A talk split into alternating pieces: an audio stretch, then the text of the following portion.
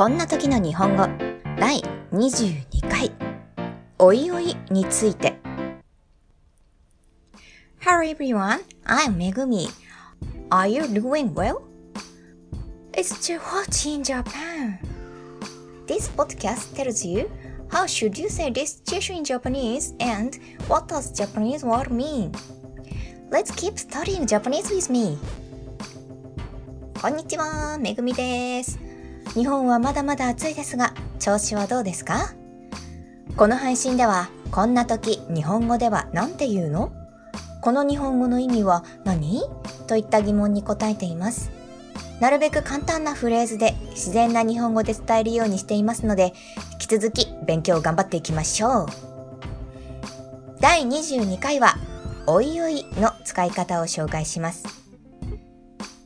おいおいの使い方、次の通り大きく3通りあります。1、おいおい、びっくりさせるなよ。2、おいおいと泣く。3、おいおいやります。この中で言えば、1と2は使い方が限定されているので分かりやすいかと思います。なのでそちらから説明していきます。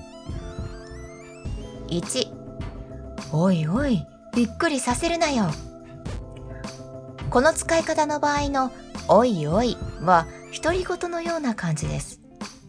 ああ、みたいな簡単詞のような使い方をします。驚きすぎて逆に冷静になってしまった時などに使うことが多い印象があります。おいおい、マジかよ。といった感じですね。2、おいおいと泣く。大声で激しく泣くという意味で使います。つまり、おいおいの後には泣くという動詞が続くことがほとんどなので見分ける手がかりとなります。最後に3つ目のおいおいです。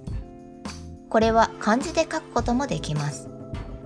意味は順を追ってだんだん、次第に、徐々にです。次々とという意味もあるにはあるのですが、現代ではあまり使われません。使い方の例は、3の1、おいおい説明します。3の2、おいおい慣れてくるだろうとなります。